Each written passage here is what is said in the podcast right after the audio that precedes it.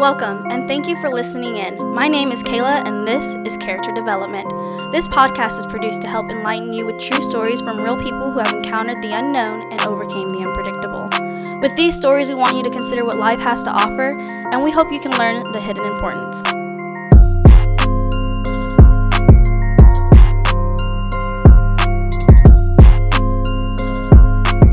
What's up, man?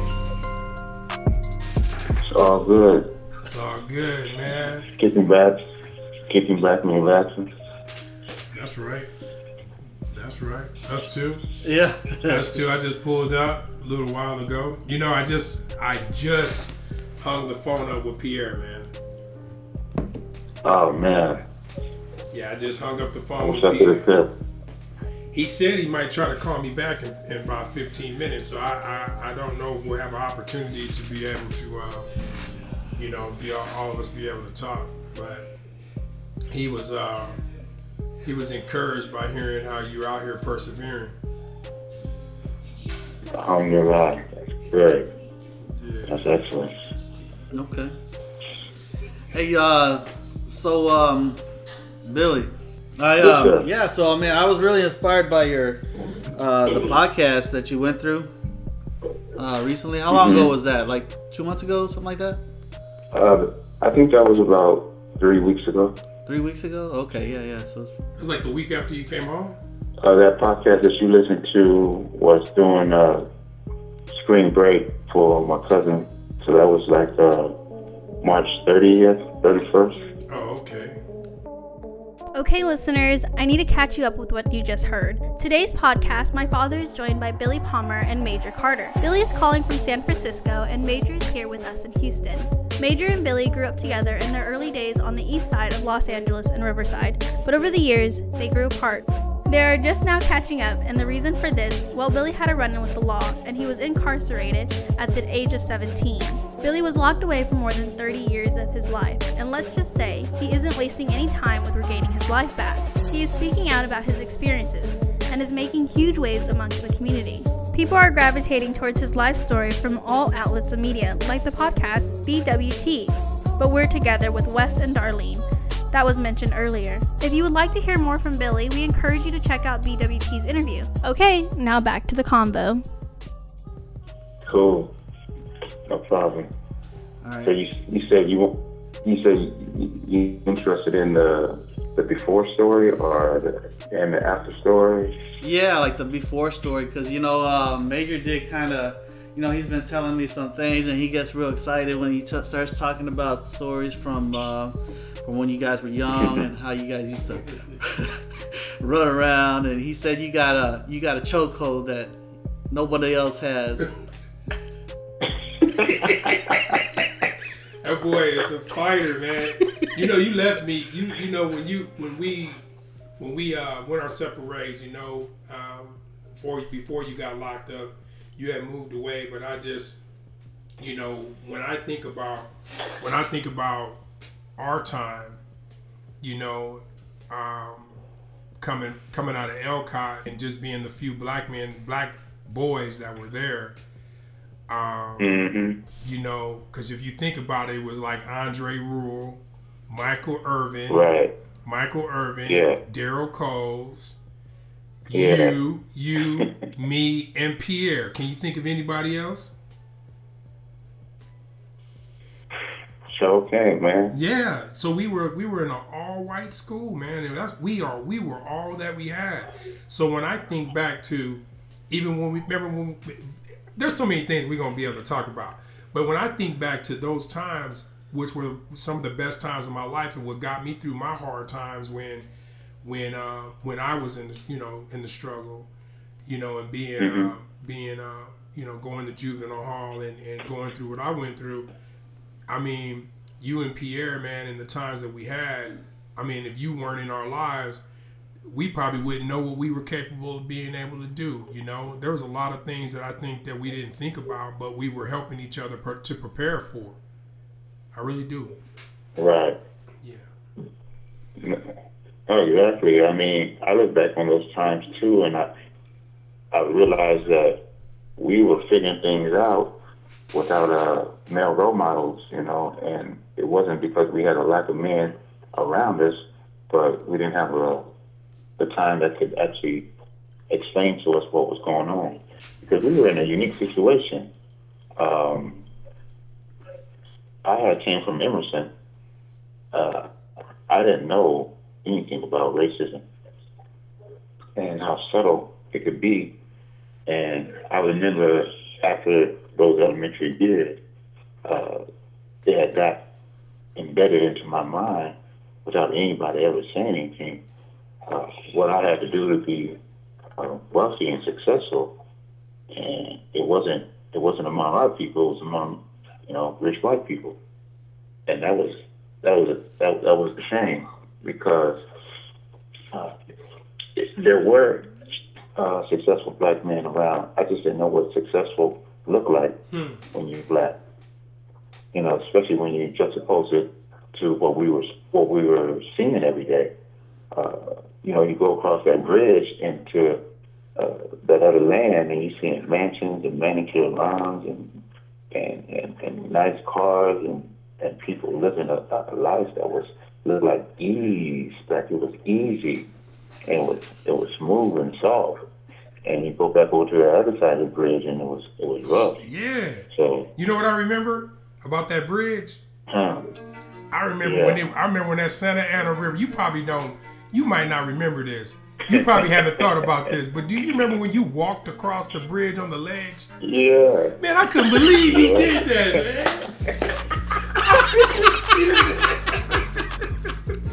I cannot believe you did, boy. I, I'll never forget that. And, and I didn't and I and, and those those those those, those light poles is, is, is on the on on that on that railing, right? On that on that uh, that, that guard. And I don't walk I don't I don't I don't walk past that on the side where the bridge is.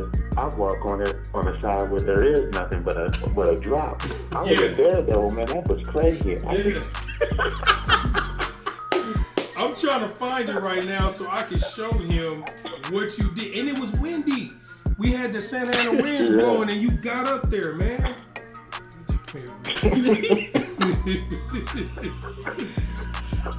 Yeah, let me see if I can show it to him. There, I it there it is.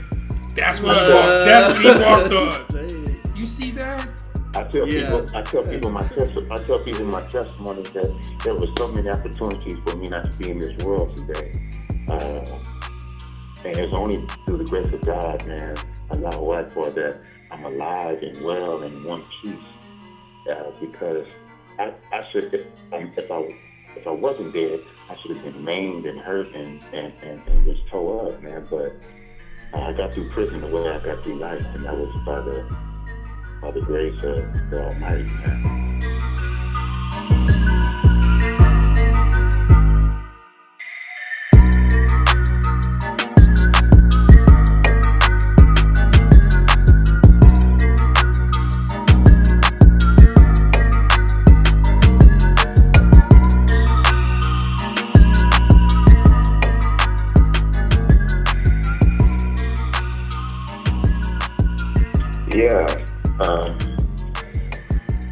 It it it started in juvenile hall, uh, where I, I made my decisions. Uh, maybe you probably remember uh, what's his name, uh, Loke. His name, his real name is uh, dang, I just had him. You talking about you talking about D-Lo? Dion Dion Ford? Yeah, D- Deion Ford. When you guys were in his, uh, his brother was in Ju- when you guys were in one A? Yeah, no, we started in juvenile hall together. This man in juvenile hall had arms the size of my my calf. Oh, you know, he, he was just a huge brother, man. I was, and he was telling me about you know 1200 block, and he had it tattooed on him. So I'm fresh out. I'm fresh in, and I'm like, I don't even know that existed. I had, like you said, I had left, not physically, but mentally, I was gone out of the hood, even when I would come in with my body. I didn't even know it existed and had been created. So I'm looking at this, and I had a decision to make right then and there. I was either going to go ahead and be a part of that and be down where, where I was born and raised, or I was going to stay true to the Constitution that my mother did had in, in, uh, had impl- uh, implanted in me from from from birth, and so I stayed true to to our family, uh, our family, and to how they raised me, and, and to our belief, man, that you know, if you don't run, you don't run like that. And so it was difficult because when they finally sent me to uh, YA, everybody was a gangbanger. I don't remember anybody that wasn't a gangbanger. And NWA just had came out, as far as I knew. Uh, I was exposed to NWA, and it was truly niggas with, a, with an attitude all over the place. And I had to fight and fight. Uh, I was in a cell with the one. He was a blood, and we started getting him up. And then the, the counselor came over. I walked to the door like, you know, ain't nothing happening, it's all good. As soon as I turned around, he busted me straight in the mouth, and my tooth almost fell out. And I got on his ass one more time to, until he asked me to stop. And the only reason why I stopped because I wanted to make sure my tooth was still in my mouth. And I slept for three days. Slept for three days, hold that tooth up in my gums and making sure that motherfucker didn't fall out, man. And it was, it was, it was, it was situations like that that could have easily turned me into a different person. And I don't know how it didn't, other than I just stayed true to what, you know, to my heart. Uh, and God, Allah was guiding me at the time. And this time, I wasn't even a Muslim yet, so I was still a Christian. And I used to get on the door uh, at a certain hour, and I used to debate this Nation of Islam member. I can't remember his name right now, but he would get on and he would talk about Islam from a Nation of Islam perspective, and I would talk about Christianity and life from from uh, from Baptist Christian perspective.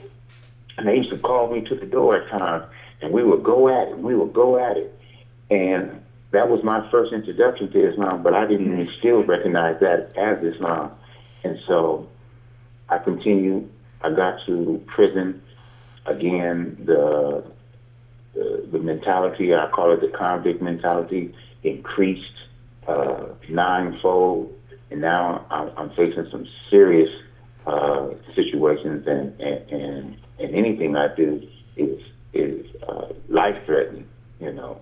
So I spent a year or so in in, in Old Folsom, and What year was that? I don't. This was uh, uh, around the end of '89 to like the beginning of '92. So maybe no, it's about '90. It was 1990, about the end of 1990, and the beginning of 1992, somewhere in that, that area. And when I think I talked about it in the first podcast when I was called up to the second tier, and I was asked if I want to, uh, if I wanted to be this dude's bitch, and I said no. And it was it was weird because I had a, a flaming homosexual, a a dope fiend heroin addict, and uh, this other dude that was like a comedian. These dudes were just like people who would stop by my cell and just talk to me, and they were they were amazed at who I was and in that position. And I remember they used to they all used to say, "Man, you don't even belong here. I don't, you know, what are you doing here? Like, you are not. This is not you." And I didn't even understand what they were talking about. So when I was summing up to the tier after me and this one dude was getting into it, and he was steadily trying to get at me. Uh, and the man asked me if I wanted to be his bitch because these other guys were saying, man, he shouldn't have to go through this, right? And I said no. And uh, again, that could have been another turning point for me being, you know, turned out, uh, abused, you know, stabbed, uh, anything. But it was the grace of God again that, that, that put the right people in my place and navigated me towards uh, a safe haven. And so I laid on my bunk after that, and I, I cried to him. I was like, "You got to reveal yourself to me. You know, I don't know if your name is Jesus, Buddha. Uh, I, I still didn't understand what Muhammad or anything like that was, and I didn't know if he was a tree or what. But to reveal yourself to me. And so, 1992, they shipped me out to Calipatria, and I was in the cell about myself. And my neighbor was a Muslim, an Orthodox Muslim, uh, probably a follower of Wafdi Muhammad at the time. And he invited me to uh, the chapel. And then he was just a good dude. So I said, yeah, it, it wasn't like I thought of it. I thought of it any other kind of way. And so I got into that room. We got into the chapel and we were in this room. And when I looked around, the, the wall was just painted white. I mean, it was fresh prison. Uh, Calipatch had just opened. We were the first ones there. So the walls were just this, this pristine white. And I was in the back and I was just listening to him talk about this, this supreme being that had, you know, no, no body, no history of did not affect me. It was when we lined up for Salat and I was in the middle of the room. I was, I think I, I remember I was in dead center of the room, and when I bowed my head on the ground in, in, in prostration, I said, "Wow."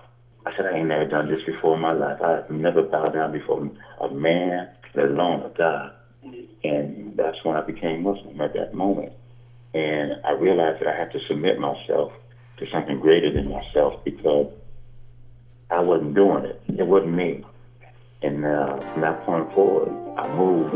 I moved in such a way that by the time I was 22, 23 years old, I was elected man and the mayor of leading these gangbangers and these thugs and these hardcore Negroes, man, that was taking their shahada, that was still drinking and fighting and, and smoking. And they were looking at me, this new convert, to make peace in the community. And that's what I did. And I and I didn't know what I was doing. I was just doing me, man.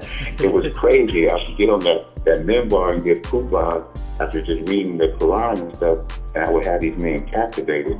And I didn't even appreciate it. I didn't even know what I was doing. I, I didn't even appreciate that moment. And it wasn't until years later that I would look back and I realized that I was in a level four Calipatch prison. The people were still hardcore convicts and these dudes was asking me, because they trusted me to make a right decision in their affairs and their lives. And I was amazed, and it, it still amazes me today.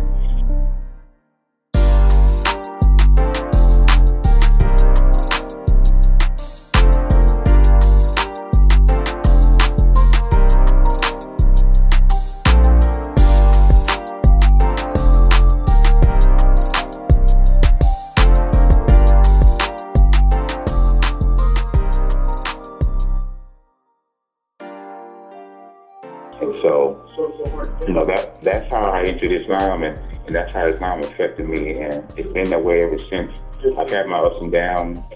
Uh, my, my, parents passing away uh, shook me, shook me, shook me hard. They passed within a year and a half of each other, and uh, I said to people, I had never knew the pain. I had never knew the pain of people who attempted suicide until that moment because it was a pain that was untouchable. I, I couldn't reach it. I couldn't. I couldn't solve it. I couldn't heal it. But it made me understand why somebody would want to die. You know, why somebody would take their own life in order to uh, to stop that pain from happening. And uh, again, it was a lot praying, fasting, and you know, doing what I was doing to to, to pull me up out of that that depression. So yeah, that that was that was like uh, I call that you know put me through the fire, man. I mean, literally being put through the fire and, and, and being hammered uh, since 1992, or the, the whole time, the whole 31 years and 22 days, being put through a fire and like a like a blacksmith, you know, forging this this sword, and it was penitentiary steel that I was becoming, and sharpened by men who also came into my life and started educating me, and I started learning about my history and where I come from.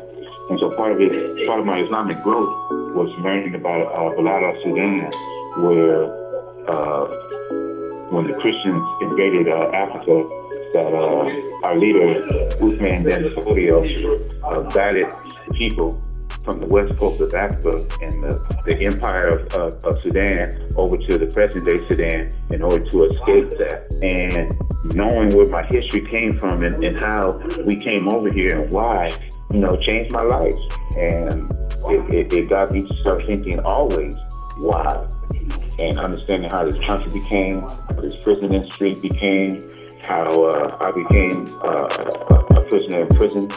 Uh, all of it has to do with understanding why.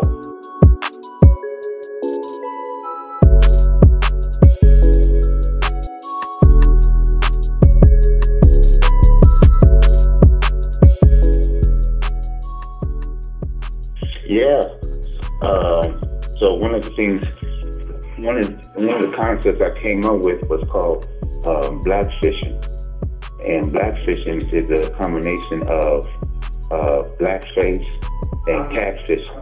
I looked up the name to see if anybody had used it already, and it, it is in use in uh, a, a, sexual way and and and in in, in describing uh, killer whales. But I still want to use it because what it is is that uh, people have presented themselves uh, like they do when you when they catfishing you, right?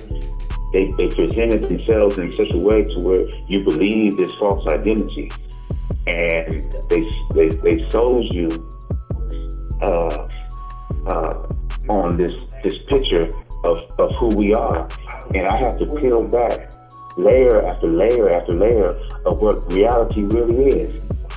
And it's this black face that the world has, has, has, has portrayed. So blackface is when white men uh, dressed up as in blackface and took on the jobs of these entertainers that was for black people. I mean, we didn't have to, too many things to do as it was. So you taking another job from us was even worse than you portraying us as buffoons and, and idiots and, and, and, and like monkeys or something, right?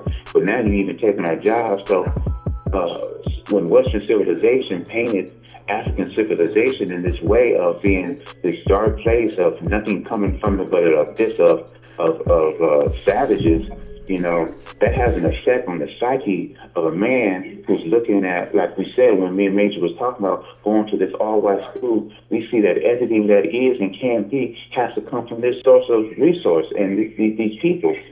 To know that we wouldn't have a cell phone in the palm of our hand if it was not for the, the Moors, uh, Muslims uh, deriving the zero from the Quran and giving it to the world was mind blowing to me. When we look back at Roman numerals, there is no zero. There was no zero to be written down in mathematics until uh, Islam came and gave us the science of algebra and on and on and on. Like uh, all the, the mathematics that we use today, trigonometry, all these mathematics came from an Islamic perspective of the Quran. And so when white people uh, tell me that there's no place for Islam in America, I said there would be no America if it wasn't for Islam. There would be no no America if it wasn't for the melting pot of, of intellect, including Islam. It's not just solely Islam, but all people who's come over here and Jewish people as well who helped create the atomic bomb and win the war. So it's the ignorance of the people being blackfish, and not just black people, but also white people. And I don't even like using that term because the term itself, white and black, means free and slave. I wish that I could tell the world, I wish I could tell America at least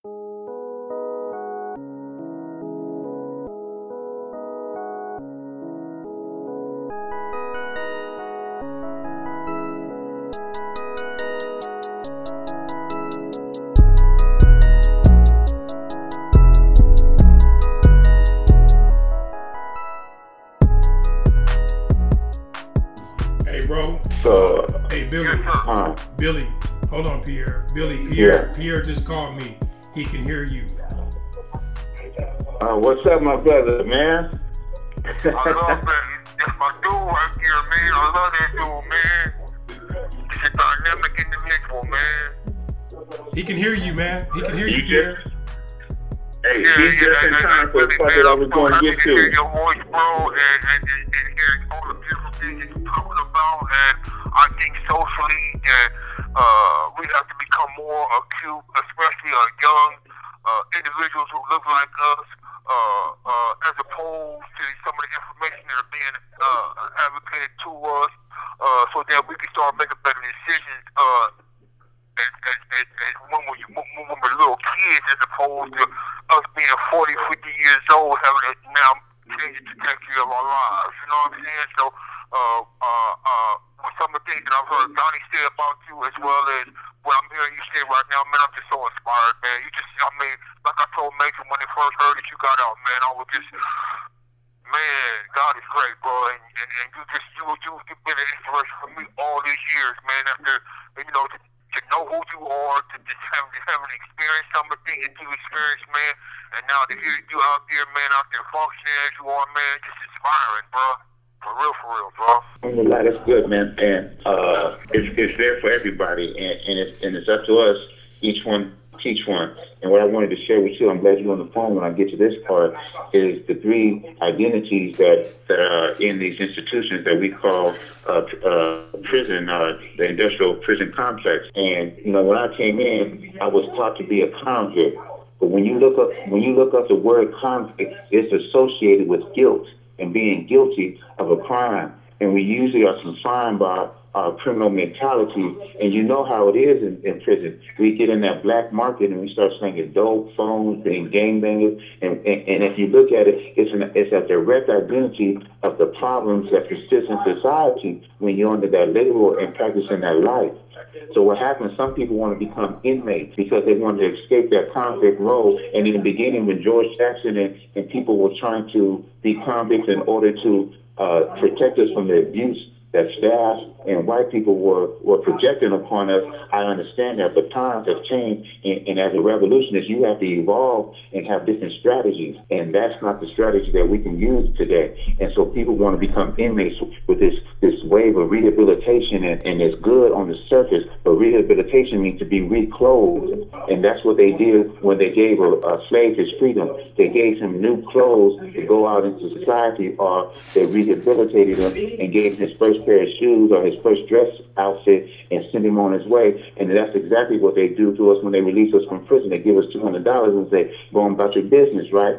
So the rehabilitation process on being an inmate is being a patient and you're on this medication. And if you look in prison today, you have a great number of people that's actually on the real medication. So the word inmate is the medication, the word convict is the guilty. What there is, when you look on your clothes, Pierre, you, if you're still wearing them, it has CDCR prisoner. And that word prisoner is a legal definition because it means someone who's held against his will. They know that when you enter your right mind, you no longer want to be in a prison. You are a prisoner who is searching for your key to get released. And that key is your integrity, your accountability, your responsibility, you becoming a man and making rational decisions. And it is that enlightenment of being a man, not a male, not a gangbanger, not black, not this, not that, but becoming a man and being mature in the mind and acting with those uh, enlightening attributes that God has given us throughout time through men of, of greatness have always came and told us how to be a man through Jesus, Muhammad, Moses, whatever, right? And it's, that's when you start fashioning your key because every key has grooves on it, has little teeth on it. And those are those things, man. When when we're little boys, our parents, especially, you know, if they, they raising us right, they say, be responsible, be, uh, you know, be, be honest, be truthful. When you internalize those attributes, you go from a boy to a man. The boys play, men are those things. And that's what I had to do in order to even to become capable of devising a strategy to beat the Attorney General. And it was unheard of of beating the Attorney General once to get out of prison. We're not talking about going to the board or uh, you actual innocent. I'm talking about being guilty of my crime, serving time, and they wanted me to die in prison. They wanted me to serve the rest of my natural life in prison, not because I murdered anyone, not because I raped anyone, not because I prayed created great bodily injury, but because I had the gall to attempt to rob a white police officer from Riverside. That was my crime. And that was going to be my penalty was death in prison. And it was only until I developed a mind of a man and started to understand the game and started popping my peas. Proper preparation prevents poor performance and presentation. And when I presented my petition to the to the to the courts, they had no other choice but to submit to the cruel and unusual and excessive punishment that the system had put down on me. And so this is what I ask for you to do, Pierre. Get to that get to that place where you are an advocate of your own freedom and you are able to tell your story because you have researched what got you in here, not only from the perspective of the law, but from you as a person, how you got to prison. And that's your way out. And it's important for you to do that. Otherwise, they will keep you in there for as long as they can. I'm, I'm, I'm about, you know, two steps from out of here, man. You know what I'm saying? I'm supposed to be going to court in the next couple of weeks, man. And Lord willing, man, I'll be up out of here, man. And, uh, yeah, I'm, I'm, I'm going to do exactly that, Billie. You know, I'm going to tell my story to everybody, make sure that, you know, not only is uh, I'm able to articulate my, my uh, particular uh, experience, but you know, share some of my uh, sentiments with respect to the observations that I made. So, you know, I'm going to. I'm, I'm, I'm, I'm not going to let. I'm not going to let my 50, 15, 15 minutes of fame uh, uh, fall, fall short, bro. That's what I'm not going to do. That's for real, bro. That's right. That's right, brother man. Uh, hey, man. I have one question for you, Billie. Uh, uh, how is your sister, brother? My sister, uh, Vicky, is um, basically a prisoner of her apartment, unfortunately. I mean, this is what she told me herself. Uh, she has suffered abuse, domestic violence.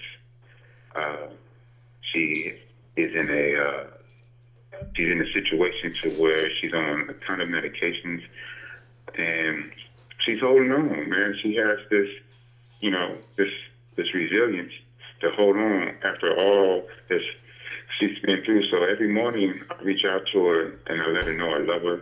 I wish her, you know, I greet her with good morning. Uh, I tell her I share my day with her so that she can see that there's hope at the end of the light. You know, Islam says after every difficulty there is a relief, and in every difficulty there is ease. So even when you're going through your worst time, uh, those 31 years and 22 days, I knew there was something on the other end of this. And even though it felt like it would never end, it did. And now it felt it feels like it never was, except that I know that it was, you know. And so yesterday I went to Microsoft.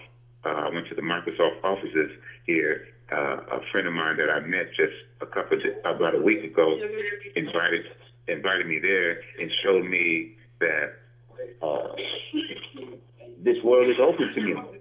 And I don't have no bachelor's degree or no master's degree. I could barely work the computer that I got. And she opened up a world to me. And when she took me out to lunch, she she blessed her food, and I felt like I was back at the dinner table with my my, my grandmother, Mother Dear, right? And I loved it, and we connected spiritually, and it is that spirit that I'm able to walk out of prison after 31 years and 22 days when the board of prison turned, when the attorney general, when the, the, the, staff at the prison said that I was a threat to society and that I was not worthy of being free, that I was able to walk out still with my head held high and when I enter this transitional house, everybody's telling me, just take you a minimum wage job, uh, uh, uh, uh washing dishes, or, or out on the street picking up trash. And I said, hell no. That is not the step. That is not the standard in which I hold myself to. And I held out for over 30 days until I was offered managerial position by people who knew me in prison, by people who knew me a part of the organizations that I belong to, like the Five Ventures, Inside Garvey, Man Up. It is my participation. It's my participation in these groups that were in prison that allowed me to get out and, and, and stay true to who I am and to the offer of coming to, to the offers were given to me of jobs and, and, and, careers that, that, that, that met my standards. And I, and I thank Allah, man, today I have three offers of work and, and, and housing and a surrounding of people that, that have been just great. And I wanted to end with this before I stop. Last Friday, the Court of Appeals granted me my second victory against the Attorney General and said that the continuation of parole is a continuation of the excessive punishment and cruel unusual punishment that I've suffered under the board of prison terms that denied me for those 10 years and that I should be removed immediately. No more custody. And that is the power of, of Allah working in my life and being true of not settling when I was in prison for some settlement agreement that wouldn't affect the rest of the, the population. So that that is my testimony. You know, I spent 31 years, in 22, uh, 22 days in prison for that. You definitely got to do your job. That, I think that, uh, you know, I mean, if, if, if you You have 60 seconds remaining. do allow somebody to affect your experience, man, they're gonna affect your experience. Hey, Johnny, uh, uh, I'm gonna send you the email and everything, but hey, love, uh, tell your sister I send my love, man, and uh, and man, I'm so happy to hear your voice, brother. You just, you just, you just keep fighting a good fight, man, and we ain't gonna never give up, bro. I love you, big bro. That's right. Take care of yourself, man. Love You know what I'm saying? But uh, You uh too, I'm, gonna send you the email tonight, Johnny All right. and and and and, and, and, and um uh it was nice to hear all this man it's just like man uh I'm I'm gonna call I'll, I'll try to call when I can Johnny take care bro All right. bye All right, Salam alaikum, Mikey.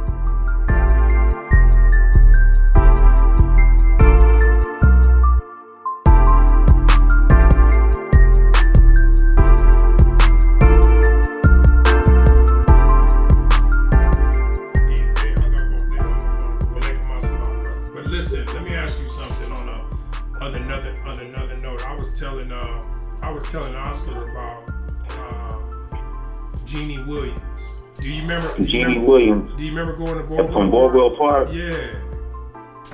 Yeah. I was I was telling I was telling him, man, that we, you know, even though there wasn't a man there, you know, my dad was there. Mhm. My dad was there, but you know, my dad didn't have knowledge at that time like he does now. You know, but he was there. But Right. he, wa- he wasn't there interacting with us. He could have been, but he was working and stuff. You know.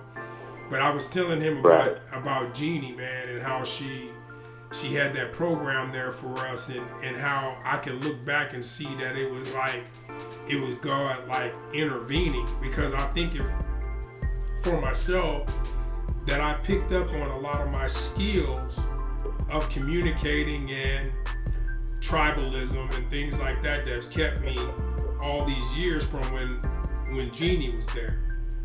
You know. Yeah. do you remember do you remember going up there, man, and, and being at the park and stuff?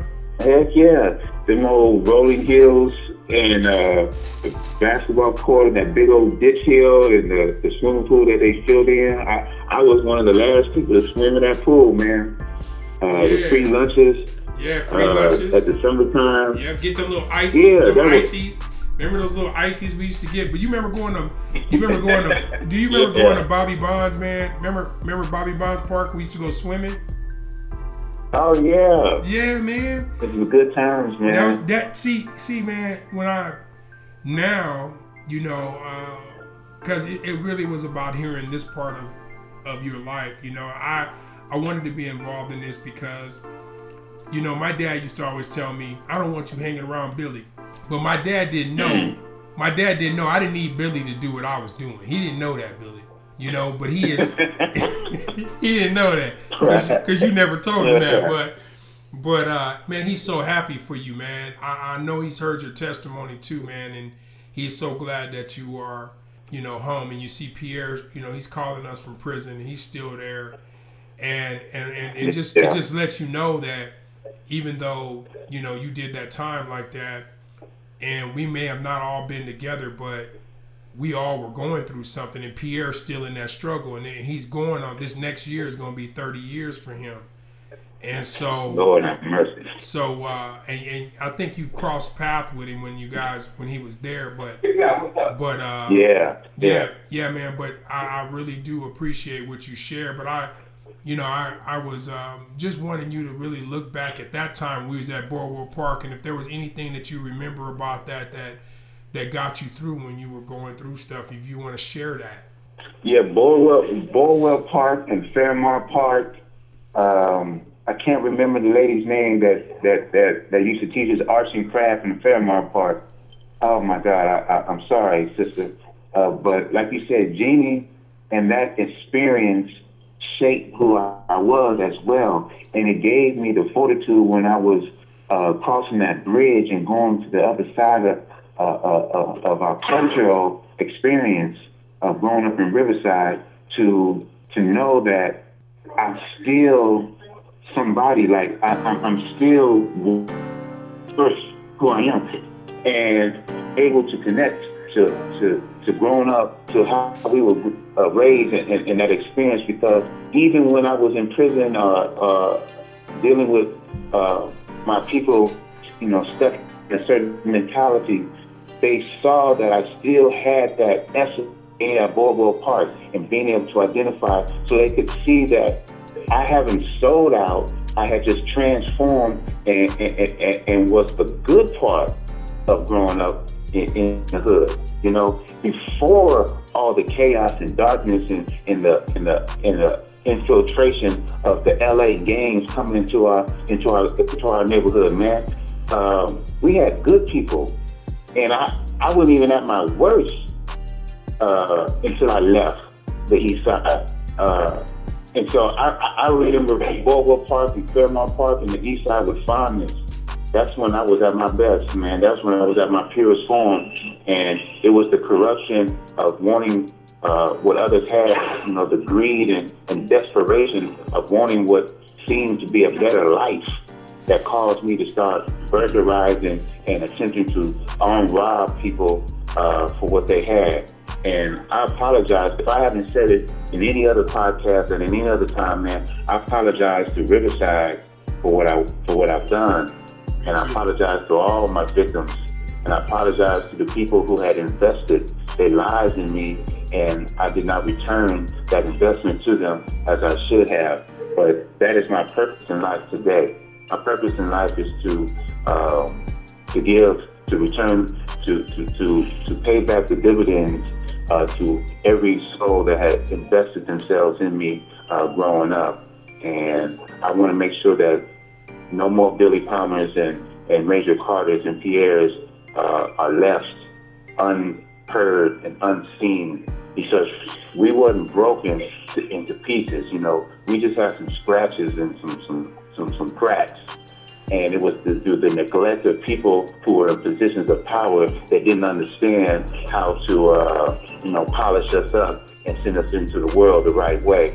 And I got the solution to that. I, I know I know what it takes and I'm willing to uh, get those get those youths and, and polish them up and, and, and, send them into the world prepared, you know, and ready to, to face it. Uh, like when I spoke when I spoke at this last uh, youth organization, I told them that most you know other people got choices. I said, but when you're an African American and you're a teenager, you ain't you ain't got choices. See, there's only two choices in the world: the right choice and the wrong choice, and you only can make one. And in that choice of making the right choices, you have options. You have options on how you can do it. But the one thing for certain, two things for sure, when you make wrong choices, you are giving over the rest of your choices to people who's going to tell you how to make them for the rest of your life. And you don't want that. You don't want that.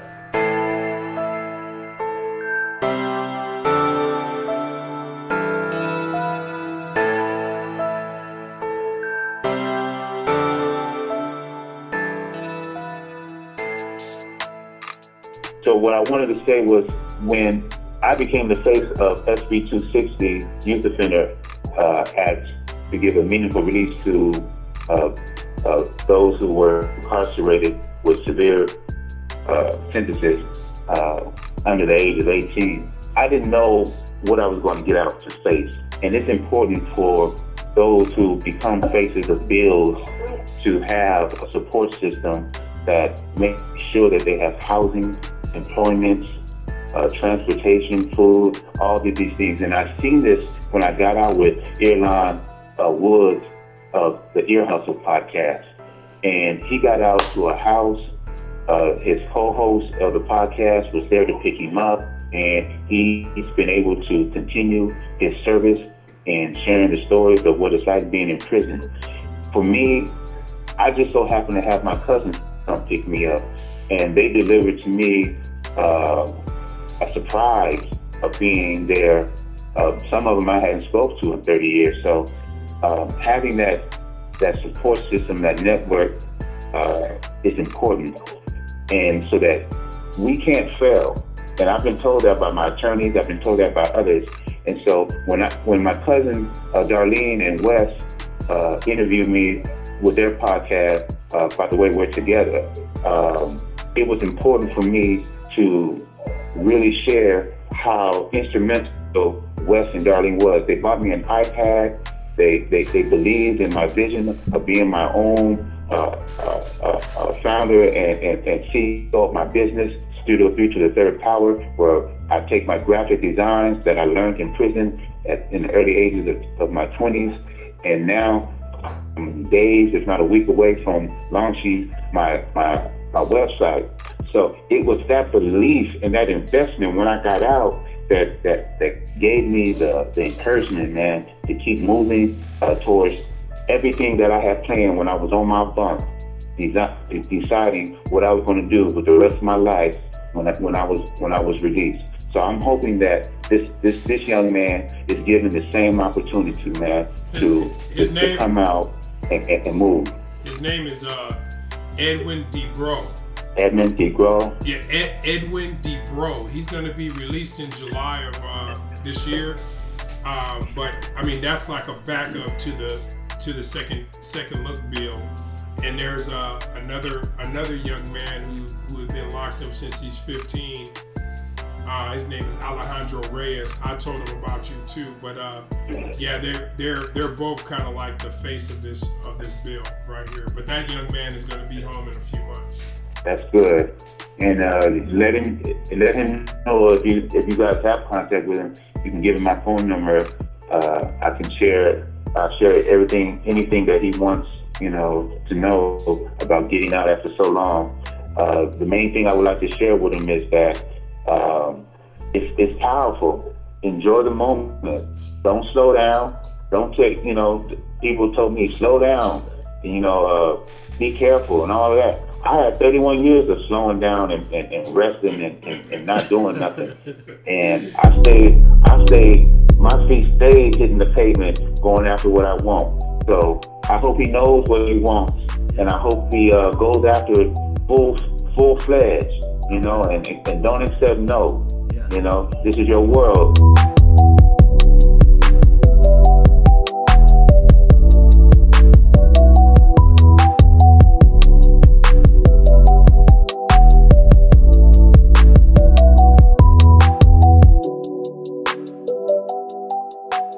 So thank you, thank you, Oscar, and thank you, Major. You know, uh, my true homeboy. Hey, let me say this. Hey, let me say this right here, man. Let me say this to you in, in closing, man. Let me tell you, man. Um, Billie Palmer, man. Uh, just hearing your name brings back always good memories because you know I know we as kids. I know as kids, man. You know we grew up, and I know that we tussled and everything, but you know me, man. You know you you remember me. There's oh, yeah. a lot of stuff you didn't say right now. I'm thankful for that. But but you know what, man? hey, when it comes to my brothers, when it comes to my brothers, Pierre, Quaylen, and Zimbalist, man, I can't I can't forget about you, man, because I know when when we were facing some things that we can look back at now, you were right there by by my side. Let me just say this for the record. They might not add this to when they put it online but do you remember? Yeah. do you remember when we had sex education class? I, hey, I didn't know we were going to talk about this. and them girls, them girls chased us down to try to find out if we had hair or not, man. I remember that, man. I remember that, bro. I remember so, bro. I remember everything you remember. I probably do, and I'm just telling you, man, that that's what makes this this uh, you sharing your your story right now so precious, man, because you made it and you know I, I haven't really disclosed a lot, um, and I will. And because of what you shared is, is making me want to do that even more. But I, am so proud of you and what you're doing, man. And, and uh, man, if I if I had a, a thousand tongues, I couldn't just tell, just praise God as much as I can as far as you making it because you making it, it it's, it's saying a lot, bro. Because you were by yourself physically, you know, and I know that, yeah. and I know I, I told Pierre in closing, said Pierre, if you had a chance to hear Billie, you can hear that Billie does not have no hate in his heart. I mean, man, it's just not at all. Yeah, and, and that's what I want, bro. You just don't know how much of a blessing God allowed us to be able to all three connect like that. And you know, we go back, but I know he you mm-hmm. deposit mm-hmm. you deposited something in him, man. And I want you to know that those 31 days and those 31 years and 22 days that you spent were not in vain that there's so much more that's going to No. come. That's going so much more is going to come from that than what you can even expect. No, no hates, no grudges, no revenge. Uh, it's all love, man. I had to learn to forgive myself first and forgive others, man. Love conquered everything. Love is beautiful. Love is the most powerful weapon we have on earth, and that's that's what I had to to take all that time and to really hold on to. So, yeah. In closing, man, love, man. Love your brother as you love yourself. And if you don't love yourself, love yourself first so you can love your brother as you love yourself. That is the key. Amen, man. All right, man. Man. Hey man, I appreciate everything right. everything you've been saying. Hey man, um, tell Earlonne I said what's up. I am. I I know every We- single episode from him, and man, I, like I, I was I was uh, celebrating too when I found out when he was released. I couldn't believe it, and um, Yeah. I, I he- he's got a lot going for him, and I, I just I want to help uh, spread that inspiration too, man. And one day I'm gonna shake your hand, I'm gonna shake his hand, and you know we're gonna we're gonna keep doing this. Major too, Major's Hey, gonna be hey, right here. Hey, hey, uh, real quick. I know y'all probably have to go, but real quick, I want to. I want to tell the story about Earlonne, right? So, my friend who, who uh, uh, uh, Don Jewel uh, is trying to start this podcast with me, be co-host of uh, Arrested Development podcast, and so she she had a ticket to go see Earlonne uh, in Nigel, uh, right down the street from me. And so I said, "You gonna you gonna leave me to go see them?" And I said, "No." So, so she showed she showed me her ticket, and I on the ticket it says that they gave away tickets to organizations. You know, so I called the ticket place and said, "Hey, I'm an I'm a I'm an organization of one that can't afford no ticket. Do you have one for me?" And they said, "We don't do that. You got to call this other number." So I called the other number, and a, and a woman named Juliet, uh, uh, Juliet uh, answers, and I and she began to tell me to call the other number. I said, "No, I just called them. They told me to call you."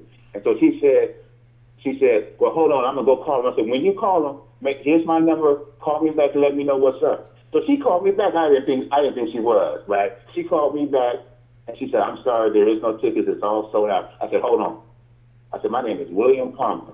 I did 31 years and 22 days, and when I was on my bunk, I saw Earlonne Woods and Nigel up there on Ear Ear Hustle, and I knew right then how I was going to serve my purpose in life and tell my story."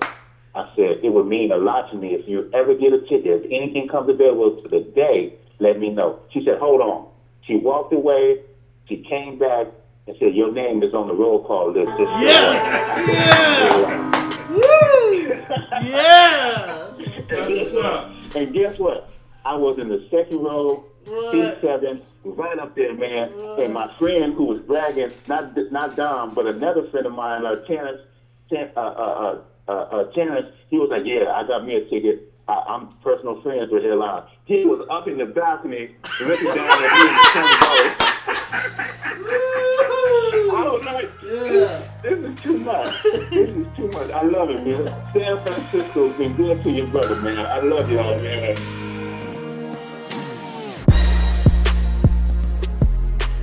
Wow, we are so happy to capture this moment in time for Billie, Major, and Pierre. It's amazing to hear them go back in time and share their stories from their time of innocence. We have a lot of shout outs and thank yous to give. Like we have stated before, we admire those who inspire, so we want to thank Jeannie Williams first. You spent many hours making a difference in the community children's lives. Here at CDP, it is important to remember those and applaud for your commitment to our future leaders. Also, we want to commend Wes and Darlene from BWT Podcast for showing what true family is about. Huge shout out to Earlonne Woods and Nigel Poor from Ear Hustle Podcast. We are huge fans and we love your content. Thank you, Pierre Carter, for calling in. We are grateful to hear from you. Also, we want to send out our prayers to Edwin Debro and Alejandro Reyes. Last but not least, we want to thank Billie Palmer. You are a huge inspiration and an amazing big brother. For future episodes, we hope to get in touch with everyone mentioned during this episode and bring their stories forward. Here at Character Development, we ask the question who can relate? Do you have an inspiring story to share? Or is there someone else who does? If so, please be encouraged to contact us through our website characterdevelopmentpodcasting.com and or post a comment. You are welcome to email us at oltora at outlook.com. O L T O R A at Outlook.com. Our mission is to spread inspiration, and we are making the strides to better this world by sharing your personal stories. If you would like to help us out with our goal, then please look us up. CDP can be found on iTunes, Stitcher, and SoundCloud. Follow us on Facebook, Instagram, and Twitter at Character Development Podcasting, hashtag CDP Who Can Relate. Character Development Podcasting Who Can Relate is produced by Oltora Productions. This production is brought to you by my wonderful family, and I am your host, Kayla. Again, don't forget to tune in for future episodes, and thank you so much for listening in.